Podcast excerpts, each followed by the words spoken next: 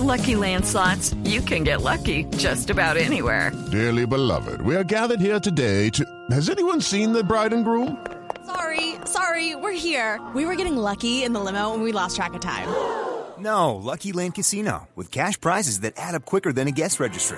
In that case, I pronounce you lucky. Play for free at LuckyLandSlots.com. Daily bonuses are waiting. No purchase necessary. Void where prohibited by law. 18 plus. Terms and conditions apply. See website for details. El clan Úsuga asesinó a un soldado del equipo de erradicación de cultivos en el norte del departamento de Antioquia, Gabriel Jaime Salazar.